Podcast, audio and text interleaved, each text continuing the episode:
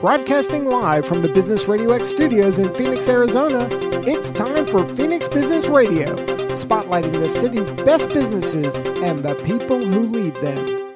Welcome, everyone, to Project Management Office Hours, the number one live project management radio show in the U.S., broadcasting to you from the Phoenix Business Radio X studio in Tempe, Arizona. I'm your host, Joe Pusz, PMO Joe. And for the next hour, we'll be talking project management with our special guests.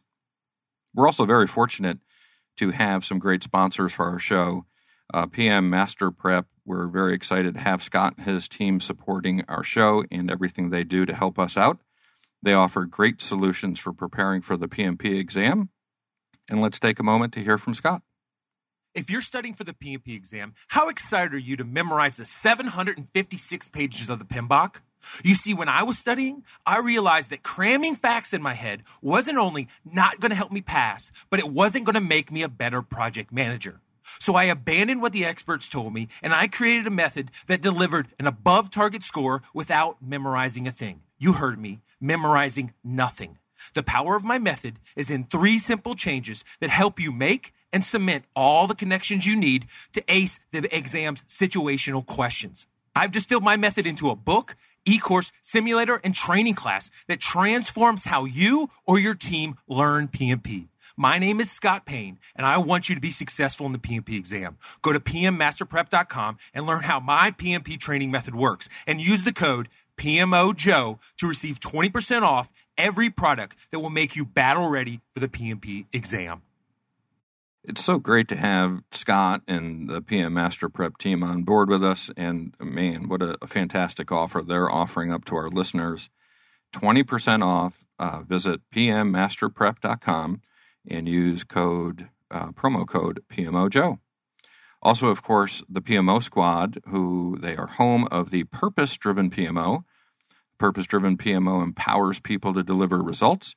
Visit www.thepmosquad.com to learn more about the Purpose Driven PMO and all the services they offer. Before we get into the show, just want to touch on something within the PMO community that should be capturing everybody's attention. The PMO Global Awards are ongoing, as hopefully everyone is aware, and they have reached the semifinal round, which is very exciting. As a judge for this competition, it's been a great experience for me to get all of the behind the scenes details on how all of these PMOs are operating. And uh, the final eight teams remaining out of Africa, it's Angola versus South Africa. Representing the Americas, we're down to Brazil versus Peru. In the Asia Pacific bracket, it's Bahrain versus Saudi Arabia. And out of Europe, it's Slovenia versus Poland. So one of those eight countries will be winning the 2019 PMO Global Awards PMO of the Year. So, very exciting. If you go out to PMOawards.org, you can track the competition there and see who takes home the top prize. So, I'm very excited today to have with us Kim Curtis and Echo Woolf. So great to have them here with us. Thank you both for joining me. Thank you. Great to be here. Kim, if you could uh, please share a bit about yourself with our listeners and uh, introduce yourself to everyone who's listening in. Surely. Great to be here. Thanks for having me. Um, my name's Kim Curtis. I'm highly active on LinkedIn. I've been a project manager for somewhere upwards of 34 years, but I'm not actually counting anymore. I've held a lot of different positions, um, but one of the things that I've really concentrated on for the last probably about 10 years is an effective PM um, PMO framework that drives performance and improvement. So it's kind of been a, a, a, little goal of mine to send out as much improvement as I can throughout the PM world. Well, it's, it's great to have you with us. And also, Kim is a mentor in the VPMMA, the Veteran Project Management Mentoring Alliance. So thank you for the time that you're putting in as a mentor for that as well, Kim. I appreciate that. Thank you. It's a great program and Echo. Uh, so glad to have you with us as well. If you could inter- take a few moments here to introduce yourself to the audience. Hi, thank you so much for having me. Um, so, I have been in project management for over eight years, and originally I think I always knew I wanted to be a project manager. I definitely wasn't an accidental project manager. Everything was very intentional. And through my career, I started working at a small business, and eventually that led to a lot of other roles that really got my feet wet in project management. And from there, I just continued to invest in my career and have been enjoying the journey along the way. And it's taken me into a lot of different roles in as a senior project manager, as well as starting my own business, focusing more on PM training and a little bit of the project management services. So it's been a great ride, and I look forward to all the different work that I'll be doing within the industry. That's great. Thank you so much. And of course, we introduced we're collaborating on a few top secret things that we can't share yet, yes. but hopefully soon the marketplace will uh, see some of the collaboration that we're working on. So thank you so much for being here. Thank you. So let's talk project management. Let's dig in a little bit. Uh, Kim, you had mentioned uh, during your introduction there a little bit over the past decade or so, you've been focusing on PM operations, and you Right. have something that really intrigues me. Uh, you're calling it PM ops. That's right. Can you share Um, about that? And that's exactly what, what it is, what you just said is operationalizing a PMO. Um, it takes the best of both worlds of application management, strategic planning, CMMI, and management by objectives, and combines all of those things to really drive performance in your PMO, deliver projects better, faster, less expensive, wherever possible. Um, so that's what it is. Uh, it's a framework that's loose and it has a light gate, uh, stage gate review, but um, managing certain key aspects of different projects, performance indicators really drives the performance uh, home. So it really helps PM um, PMO PM offices really try to get uh, a handle on uh, more than just dotting the dotting the i's and crossing the t's for artifacts, but really driving the PMs to uh, progressively improve. You know, and if I think right, very popular out there in, in the world to DevOps, right, is a, a common term. I'm assuming this is kind of a play on words with PM ops. And is there a, a comparison or similarities with DevOps? Um, well, it's operationalizing PM, so they're not just managing a collection of projects. They're really involved in the strategic planning behind each application or business line that they support. So, yes, it, it is a lot like DevOps. There's reasons why PMOs fail, right? Oh, absolutely. And how does that within the, the PM experience you have, right? 34 years, it's fantastic to have somebody with that breadth of experience with us on the show. So through your time, how do you how have you seen why they fail and, and how do we work to try to correct those? Yeah, and you know it's pretty not not commonly known, but the average life cycle of a, a PMO is only about three years. Um, after about three years, people tend to stop following the methodology. They complain about it, claim it doesn't work, um, and so management usually gives up and either stop, stops the PM office, the project management office itself, and um, basically reverts back to uh, you know wild wild west type of project management. So that's not widely known. So really, I think the primary thing that I see when when project management offices fail is that they have a they don't have a clear set of objectives either for long term or short term goals. Sure, it's great to have a solid project management team that knows how to manage projects, but if you don't really celebrate those real solid wins, then I think they get stagnant, and that's where um, the lack of enthusiasm and accountability happens with the framework and following the foundational uh, required artifacts for the for the PMO uh, guidelines. You know, so that's kind of where I think I see uh, the most failure is is just not having a clear set of objectives. I also have to say that I've been surprised at the number of PMO offices that were stood up that actually didn't even have a charter. And I always comparatively say, how could you run a project without a charter, let alone create a PMO? So we really need to understand what what are the objectives. A lot of them say, you know, to support ABC Company by implementing a project management culture and methodology that delivers technology and solutions on time and within budget and expected results. But really, that's a very vague set of of requirements. I find it you know, much more advantageous to set a good set of key performance indicators that you look at for every single project you do, and then widely advertise that. And I think that totally changes the dynamic of performance improvement. Yeah, when in Echo, when you introduced yourself, you had kind of said, "Hey, you're not the accidental project manager," and and so many PMOs, as Kim was alluding to, have project managers who are accidental project managers. They come into it, and she's you know 34 years experience. You had mentioned eight years experience. So you're not exactly a junior PM anymore, but you're on the the lower end of experience, of course. How do you fit into a PMO mindset as somebody that's coming in who's who's your whole career you've wanted to be a project manager? Yeah, that's a great question. You know, I have never worked in an organization that had a PMO. Um, and I'm not sure how common that is, but I have worked for organizations who have chose to start and failed very quickly. Um, never even really stood up a PMO. They just began to start the initiative to get it going and then just stopped for whatever reason. And I see value in it.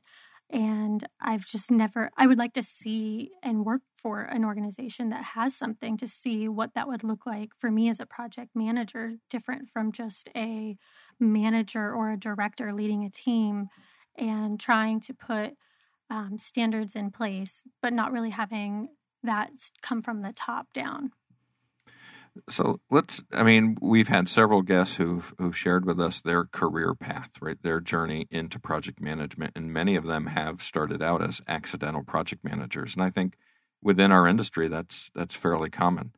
So, can you elaborate a little bit more about your story and your journey as to how you started a career in project management? Yeah, absolutely. So, um, back in high school, taking it back a little bit, I had a representative from DeVry University come in, and they had us take a little quiz to see what we should be when we grow up based on what we're good at. And I knew I wanted to go into business. I wasn't sure what specific aspect I wanted to do. I was working for a family business, taking on some leadership. Um, it was a small office, and I got to do some of that work. So I liked the environment, but, and I knew I had strengths towards uh, leadership and planning. I was hyper organized. And so when the representative came in and project management was my result. It started to make a little bit of sense, and I knew it was something that I wanted to look into. And so, through my journey in undergrad and uh, post grad, I focused on project management and I sought out roles that could really refine those skills. And I think a lot of times, what I hear um, from those in the industry say, you know, a lot of these roles to become a project manager you need a couple years of experience. And when you're fresh out of college, you know, you may have no experience. And so, really, for me, my journey was taking different steps to get experience in different roles where I refined my communication skills, I refined my leadership and planning and my risk management. So I could really talk about those skills and they were transferable into a role. So then when I did get that title, you know, I was really a project manager. And so it was a combination of not just having the educational background, but really getting experience as a practitioner, project management title or not, um, to really have the skill set that I could use to, um, I guess, jumpstart my career. And Kim, I'm curious to your thoughts on that when we're looking at more seasoned project managers and PMO leaders, and we hear there's somebody like Echo who's just known, right? She's just worked her way towards that. How what's the best way we can utilize project managers with that sort of mindset when we're executing and leading a PMO? Well, what I like to try to do is align um, Echo, for example, with a business line that she has an interest in in my organization, such as maybe that's finance. Maybe she likes the uh, the financial application type uh, projects. Um, getting her involved in that strategic planning at the level of the application manager to really kind of take some of that pressure off the application manager because let's face it, in development and application managers got a ton of things to uh, organize. And he has to deal with the, you know his staff, his his purchases, his budget, all of the other stuff. So setting aside time to sit down and really look at a five year roadmap for an application isn't always something that they have the ability to do. And it's a really good strength that I think someone like Echo could help them with. Um, and so that kind of comes the synergy and the application team is having that project manager develop some subject matter expertise to help the team really organize the planning section of it and kind of frees up um, the team from the stress and pressure of you know doing all of that that planning type of uh, work in advance um, so i think that would she would be a great asset to a team like that. And, and especially when i heard hyper organizational skills that kind of made me very excited because that those are the common things within project managers that i find are the strengths of the skill set. That's awesome. So how does that differ from uh, somebody who comes in that is an accidental project manager, maybe they play a role in a different area in the organization and they end up on your team and maybe they have some of those skill sets. Is there a different path that you take them down than somebody who has intentional experience as a project manager? Uh, not really. And I think that's a common mistake made in PMOs. I think a lot of times uh, the assumption is that any project manager, if they're a good project manager, should be able to do any project. And I, I don't find that to be uh, 100% accurate. I would say it's, I, I would rather have a, a project manager that has some internal knowledge of the application that they're going to be managing a project for because it's a more successful outcome almost 90% of the time. So I think inherently, whether you're an accidental project manager or one that was set to be um, a project manager from the get go, um, I think it's a matter of honing those skills with a given team and learning the team's weaknesses and strengths and getting out in front of that team when they need you to, that really drives performance improvement. And Kim, you mentioned skills that are important for a project manager to have, right? Echo, you're what what's your perspective on that, right? What are those skills? I mean, we hear we've had several guests who've talked about all different skills, right? But each individual brings to them a unique perspective. So I'm interested to hear what you think about those skills, right? What is really important? Yeah, I always say the people skills. You know, as a project manager, I think it comes down to it being an art and a science. And I think the science is something that you can learn through education, through certifications. Um, and it's important to know, and you can be successful uh, on paper leading a project based on, you know, coming up with a great schedule and all those different things. But I think being able to build and establish trust and relationships with the stakeholders in the project team, I think that goes a lot further and it's a lot harder to do. And I think really refining and continuing to invest in improving those skills are what takes a project manager from just being good and average to uh, above average and really being somebody who others want to work with on projects.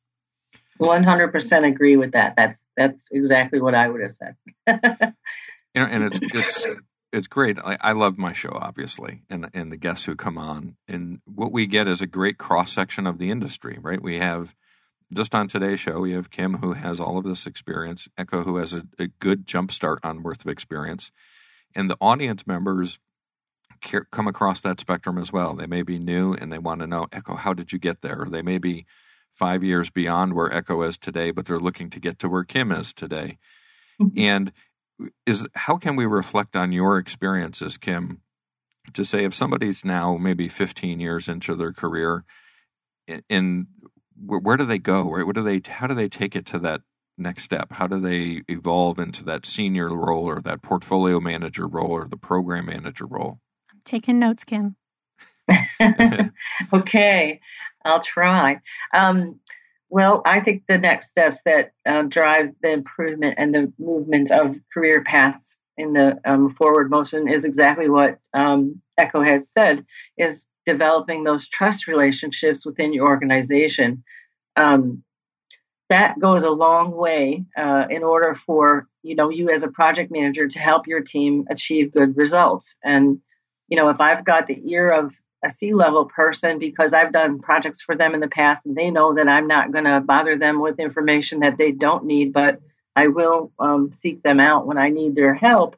They'll pay attention. Whereas, you know, if you don't develop those relationships, they kind of don't pay attention. And so that's kind of critical, in my view, uh, to take those next steps is develop those people skills, celebrate successes, uh, you know, not so much as far as bragging or achievements, but really just celebrating successes and mentoring other project management staff with items that you feel helped and worked. I think that's really driven my career path up from day one was I was always willing to sit down with someone and try to figure out if there was a better solution to what they were trying to accomplish or at least understand what they were, you know, trying to achieve. So I, I think one of the things that I do is um, I think of sports analogies a lot, right? And within the sports world, I always hear conversations of how as people get more experience, the pace of the game slows down and they can see things differently. So in the project management space, the same thing happens for me, right? Everything slows down and I don't sweat the small stuff. Whereas when I was early in my career, I would always think of, man, if I don't get that risk or issue cleared today, what's going to happen with my sponsor? They're going to become so upset with me. And as I gained more experience, I realized that risk or issue was just one part of the overall project. And the project success, the business success, was really what we were trying to achieve. So great insight from Kim in proving once again that we are a live radio show. I think we may have lost our connection to Kim, but we're going to try to get that back. And we'll just keep going with Echo as we work on that. Yeah. And I'd love to comment on points that you guys both made. You know, I, I think I fall in that category. I tend to worry about some of that small stuff, and I've received that same advice. You know, it's going to be okay. You got things to do, you're going to get it done. Don't stress. You don't want to pass that stress on to the people that you're working with.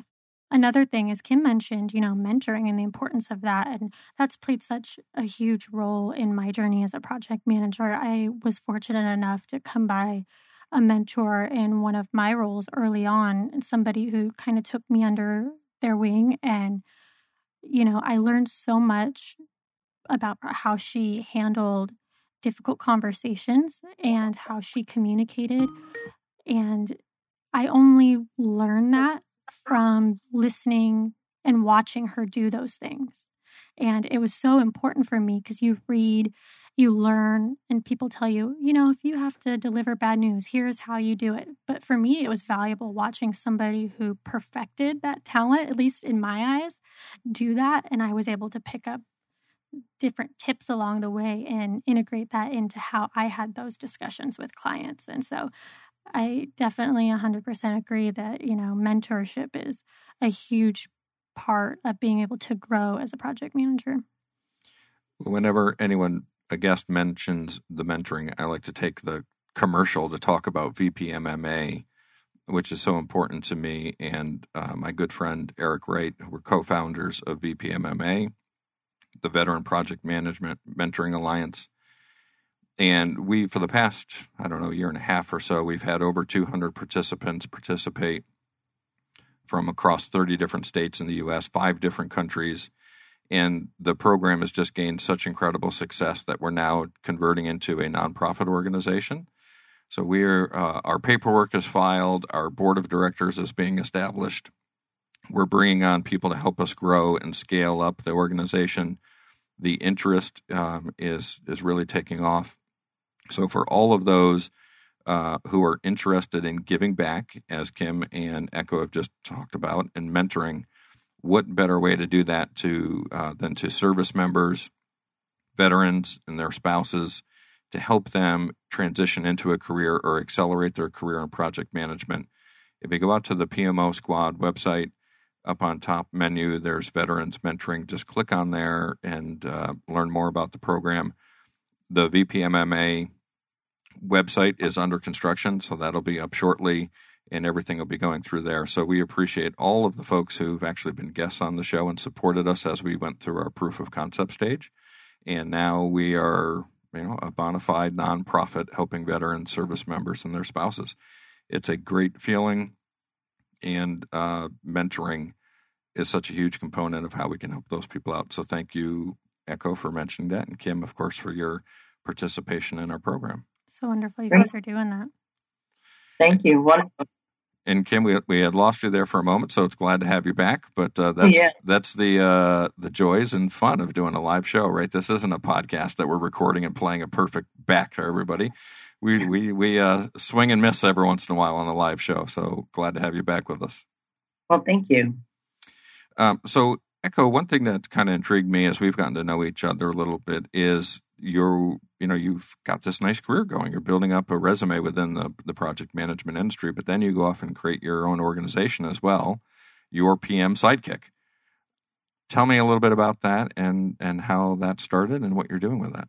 Yeah. So, uh, your PM Sidekick, it started a while ago. Uh, about two years ago, my business partner and I, we had worked together in previous roles as project manager, and he was working as a business analyst. And we just enjoyed working together. And we realized that the two of us always wanted to do something of our own. And it just seemed like the right thing to do. And so we initially started by providing project management services to software companies who didn't really have project management staff to be able to be the liaison between the company and the client. So that was our main focus. But more recently, our focus has been more along the lines of helping ambitious business professionals, specifically in technical fields, prepare for the PMP exam. And, you know, my journey was uh, long and wasn't the easiest. And, you know, when my business partner decided to start his journey, we realized that we really got joy out of the material and really following his journey and making it a lot easier. So, I started doing a lot of research on the market and found that there were a lot of gaps in what other providers offer. And there were, through conversations with, I guess, a lot of the aspiring project managers, I realized that there needed to be somebody to fill those gaps to make the journey easier for those people that are studying, because that's a huge career move for a lot of people. And so what your PM Sidekick does is we build resources and tools and provide a lot of great content to fill some of those gaps that other providers leave on the market. So there's a lot of, like you mentioned, proof of concept that's been going on and finally got some uh, great feedback from some of the people that we've been doing some beta testing with. So we're really working on some different courses and material to share with some of those uh, project managers who are looking to get the PMP that they can use alongside of some of the other wonderful resources that are out there. And uh, I think, if I'm remembering right, on uh, social media recently, there was an article that you had shared uh, about the PMP and your own personal experience. Yes, I uh, work with um, Arena from the project management column, and she had asked me to write a couple articles um, over the last few months. And one of the most recent articles I wrote was about my journey. So, studying for the exam and really what it did for me as an employee and what it did for me working as a contractor. Um, what the financial outcomes were from that. I shared some real numbers from a point in time in the past that I had received a good return on my investment. I shared some of the resources that I had used um, and what the initial investment was for me up front to uh, begin that journey. And I got a lot of really great feedback and responses of folks that were really motivated to hear that they're not alone in that journey and that somebody else has experienced that journey. But also, it was a really good motivator, which I think a lot of people needed to see what the outcome can be and work towards it. You know, and within the industry, right, there's a lot of talk. I always get asked this question Hey, Joe, would you hire somebody who doesn't have a PMP? Kim, what's your thoughts on that, right? From your experience running PMOs and working with clients, how important is it to have a PMP exam, uh, certification for a resource within the PMO?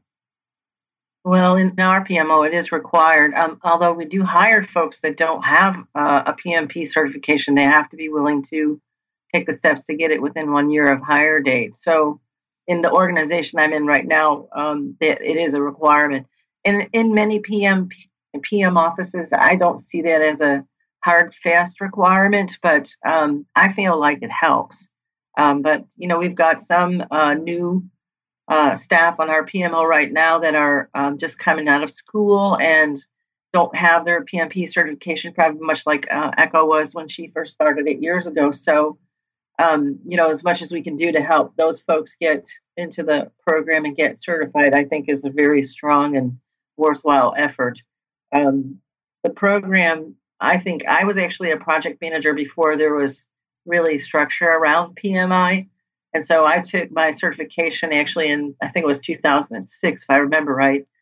Um, so, uh, so I was actually a project manager for many years before I ever um, started official training around project management with the PMI Institute. And um, there were th- things that I struggled with in the beginning that really uh, took on a life of having to learn how to do certain things that made a lot more sense once I got through, you know, the certification process. Um, so I highly advise that um, PMOs do uh, structure their hiring standards around including a PMP certification whenever possible. I think it makes just for good tools in your toolbox, you know. You may need a lot of what you learn and maybe there's some things that your organization doesn't necessarily practice, but to be able to pull on that experience, I think is really helpful to have as a project manager and Absolutely. I've worked with a lot of project managers that weren't certified, but I looked up to them in the way that they handled a lot of different situations on their projects.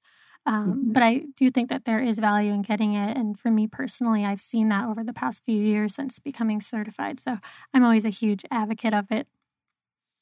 Yeah, and I find right, it's just like the if you pass the bar exam doesn't mean you're going to be a good attorney. If you pass the CPA exam doesn't mean you're going to be a good accountant. Uh, having the PMP doesn't ensure that you're going to be a good project manager, but it does say that you understand um, the culture of project management and the terminology, at least as defined by PMI, because there's so, certainly other organizations out there that are competitors to PMI. Uh, but the core of what we all do as a profession is really all the same, and and I think that's the importance of the PMP. You know, but heck, I'd take somebody with 34 years experience like Kim who wasn't certified any day over somebody who has just a piece of paper saying they were certified. It's invaluable. Right.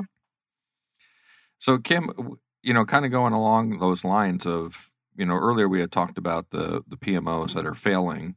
If a customer were to approach you and say, "Hey, I think my PMO is failing," what? How do you help them? Right? What, how do you get them on the road to success?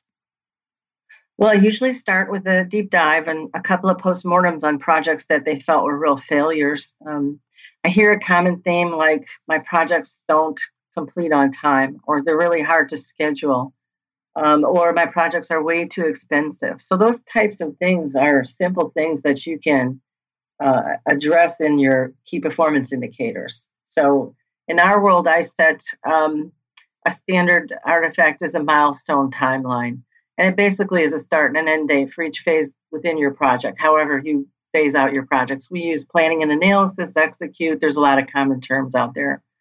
Um, but setting those uh, milestone dates and working with the team to really come up with this, the schedule that makes sense, not just throwing some dates on a calendar and, and hoping it sticks. You know, really sitting down with the teams and saying, this is the body of work we have to do. How long do you think it's going to take us to do? Is kind of the first step.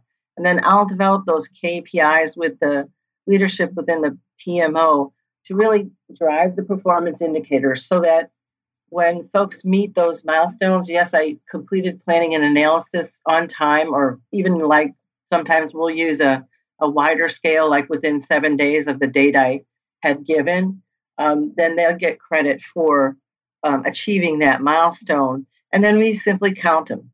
Um, you know, so we, we usually, uh, in my world, we have a once a month uh, team meeting and we celebrate those those achievements. Um, you know, that's that's my idea of how a project management office can really um, help their PMs to understand, you know, what items they're looking for. Another one is budget. I, I wrote about these in an article I wrote on LinkedIn. I think it was called um, "Add Value or Die." um, but um, you know, th- there's a number of different uh, indicators that you can set as your as your project goals as a whole. Like I want every project to achieve within seven days closing out that stage gate and moving on to the next uh, stage of the project.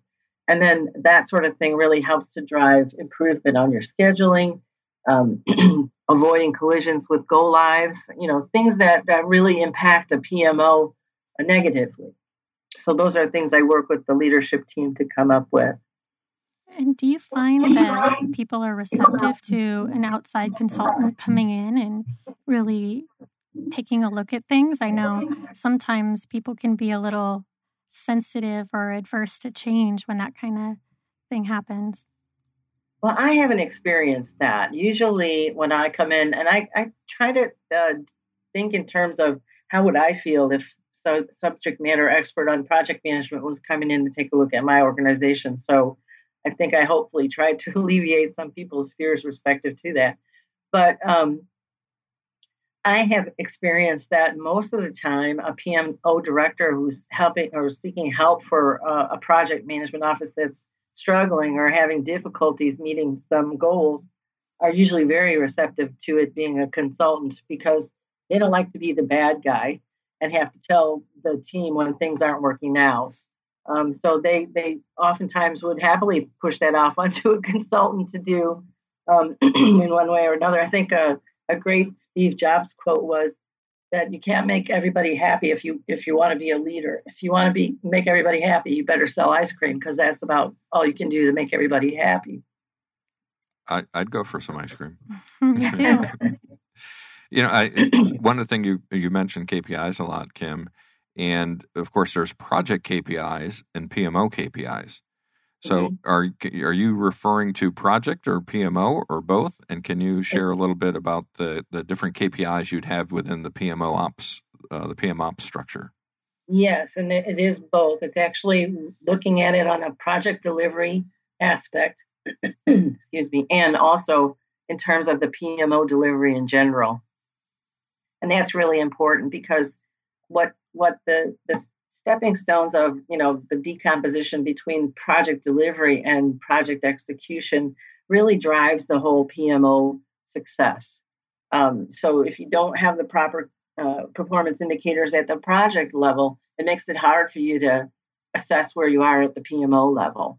But when you start to use the right uh, tools to, and you know assess where you are and how your delivery is moving, um, then you can really start to see improvement on. I can lay out my whole schedule for this fiscal year, all of my projects, and I can understand where my challenges are with resources based on how they uh, you know, butt up against each other.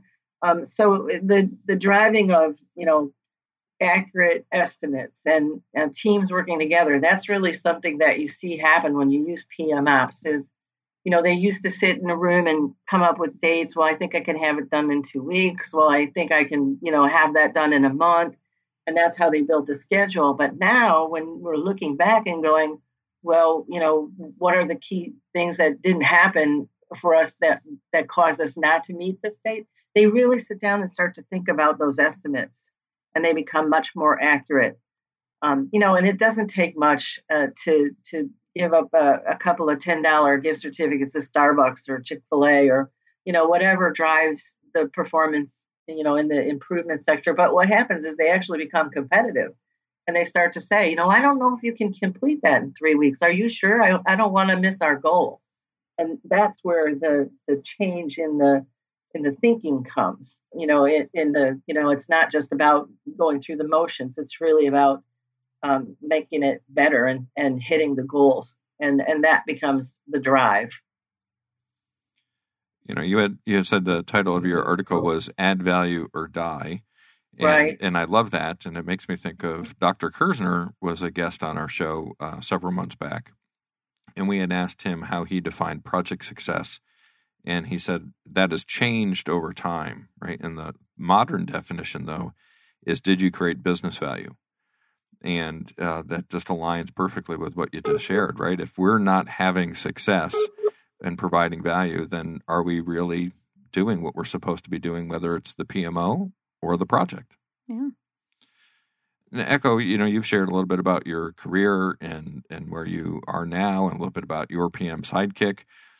Do you have any other initiatives going on? I mean, you've got a full plate, right? I mean, what else are you working on? I do. I, you know, I have a contract with a company that I'm offering some project management services to. Got my own uh, company that I'm working on. And then, of course, we have our secret initiative that we're fleshing out. And uh, I also work with Scott, one of the sponsors. We've been working on uh, some weekly coaching for project management. So we've collaborated and been able to share perspectives to help a group of people. So there's a lot of different initiatives and partnerships underway, really just trying to give back and grow as leaders within the industry.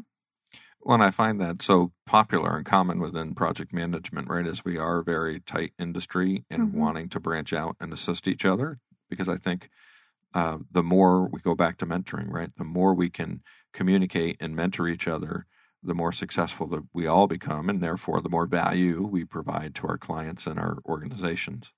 Absolutely. So, walk me through a little bit of, and you've done a little bit of this, but try to dig in detail and think about the listener out there who's maybe thinking of a career in project management of your career progression. And how do you go, uh, well, you know, after college and you're sitting there and you, now I want to be a project manager and you've taken on some different roles before you became a PM. What does it look like once you were a PM? Now you have eight years experience. Now you're an experienced PM. What does that part of the journey look like?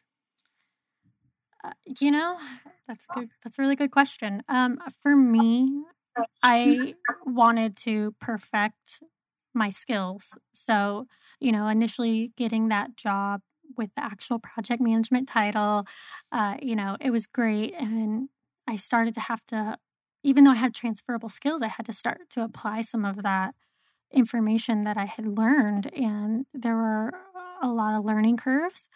I was fortunate enough to be working with the organization that challenged me all the time. And I volunteered to take on a lot of work that nobody else wanted to do because I knew that if I put myself in situations where I'd feel uncomfortable, that it would challenge me to work through those and I'd come out the other end just better at what I do. And so for me, that was something that I really did. And I was fortunate enough to get promoted within the organizations really by doing that. And I didn't do it necessarily to get a promotion, although that was a great side effect of it. But I just wanted to be better prepared for situations when I was faced with them. And I'll give a great example that I always give.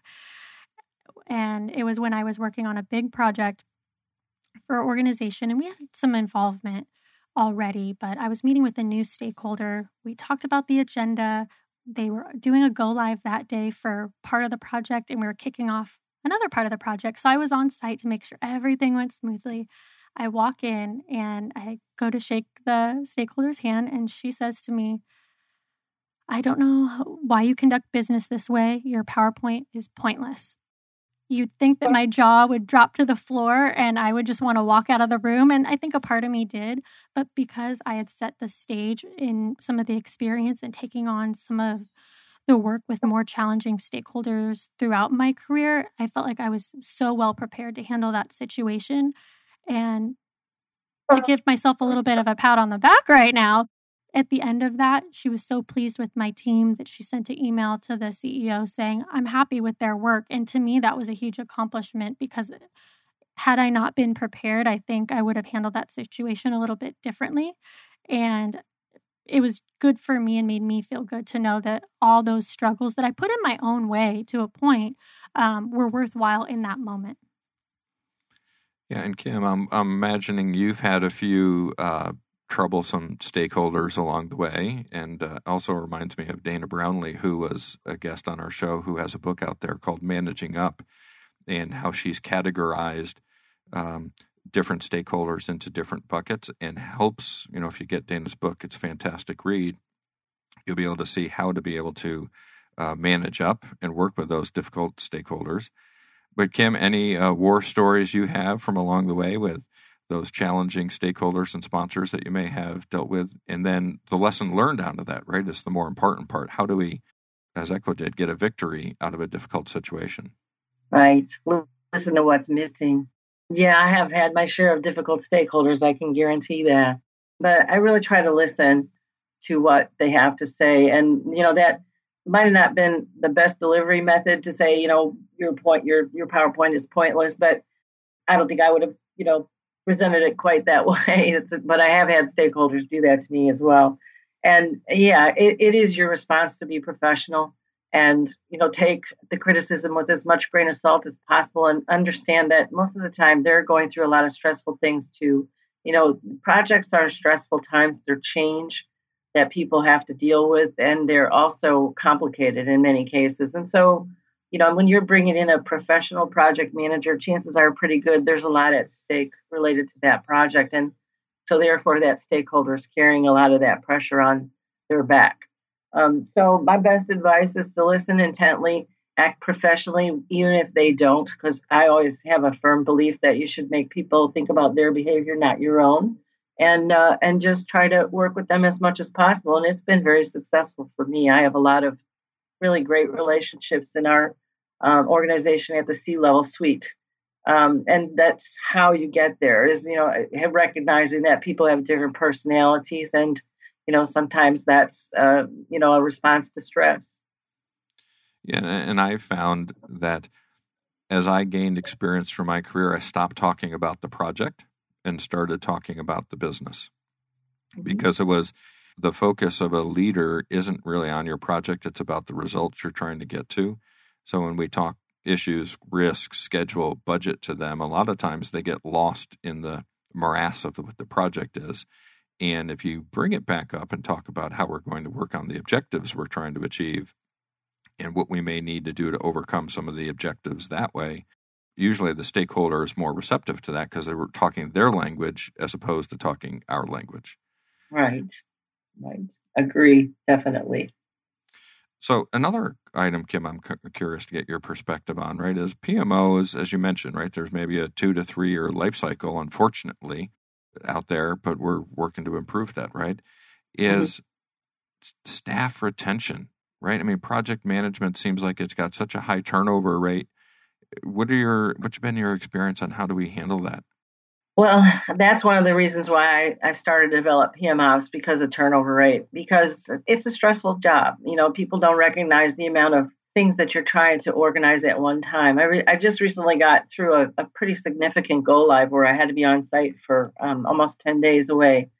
Um, and, you know, there's a lot that project managers have to, you know, deal with on a regular scale. So, uh, you know, a lot of people can't handle that level of stress, I find. But one of the things that the PMOps program that I put together does is it really kind of gives them the alternate side of you know not everything is is a failure a risk or an issue.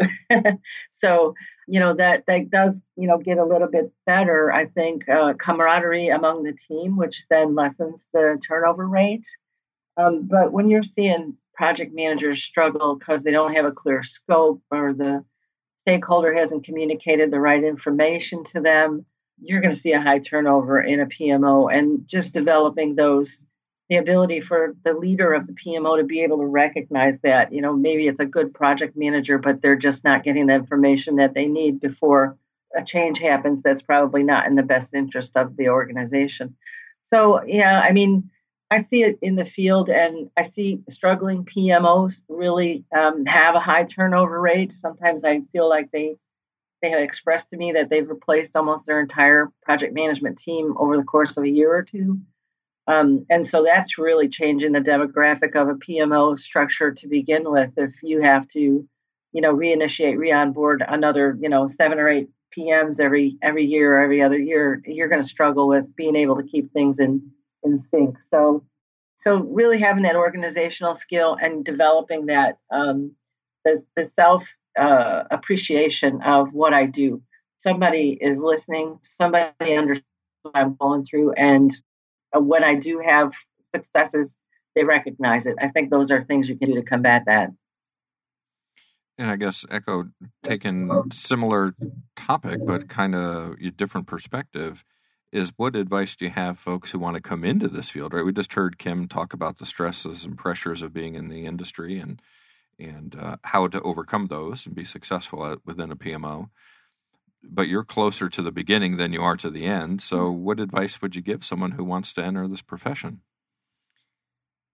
I would say that it's important to make sure that you don't just seek a job with a title. And I know I keep saying that, and it's because I hear from some of the people that I have come in contact with and who I've interviewed and things like that for my business that everybody says, I just want a job with the title. I just want a job with the title. Well, my mm-hmm. first job didn't have that title. I was an operations analyst, but I managed small initiatives that were projects, even though I was in operations. I had to talk with stakeholders on a regular basis and help them get to point from point A to point B before they got into the operational workflow.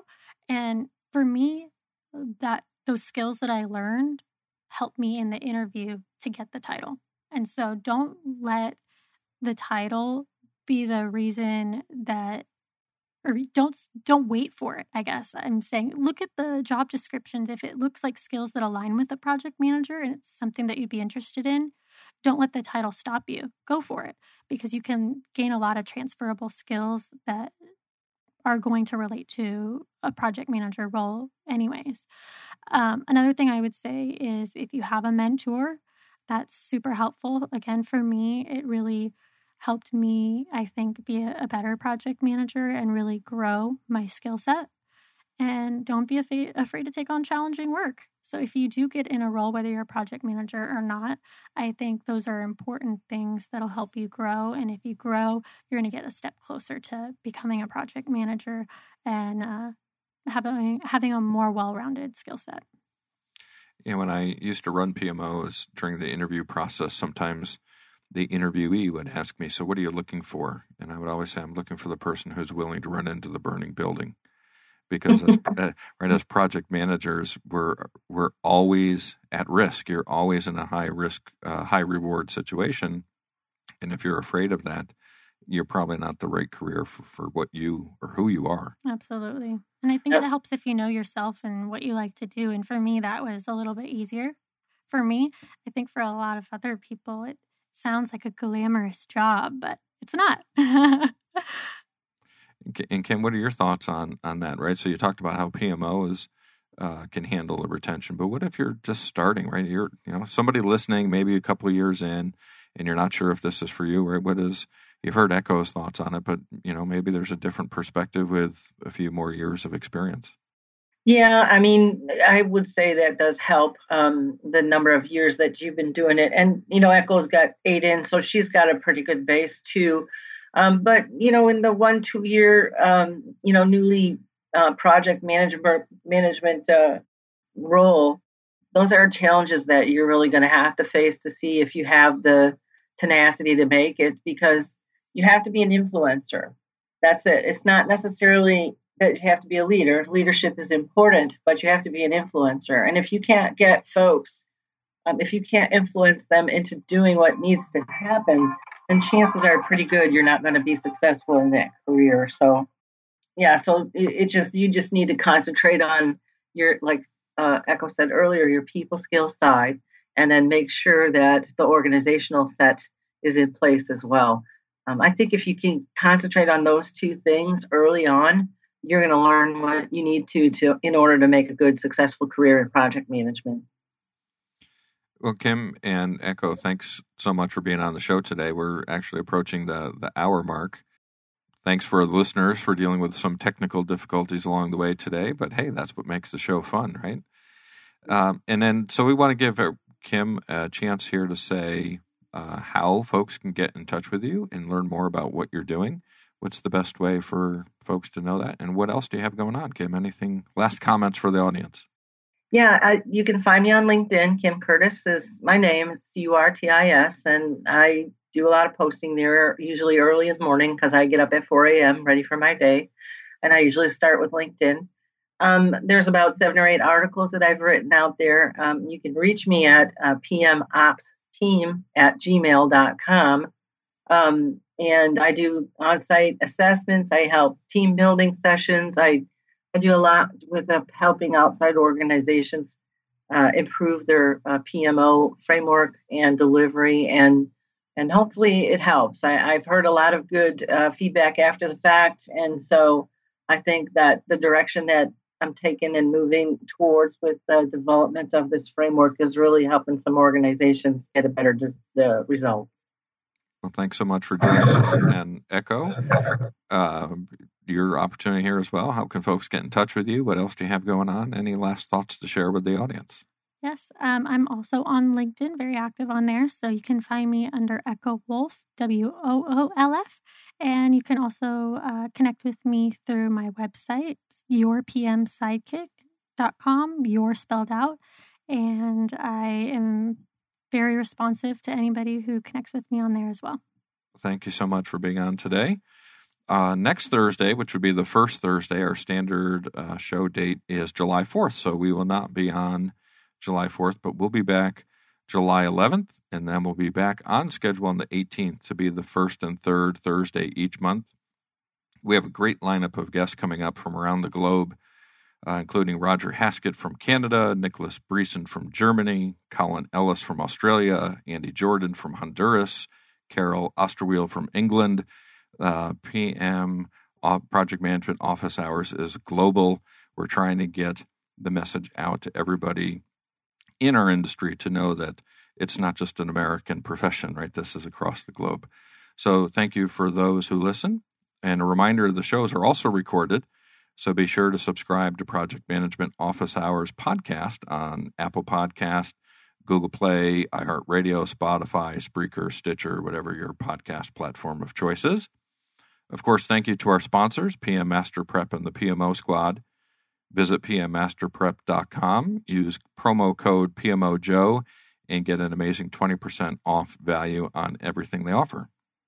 Also, visit thepmosquad.com to learn more about the purpose driven PMO and all of their project management services. So that's it for now. Office hours are closed. Until next time, I'm PMO Joe, and you've been listening to Project Management Office Hours.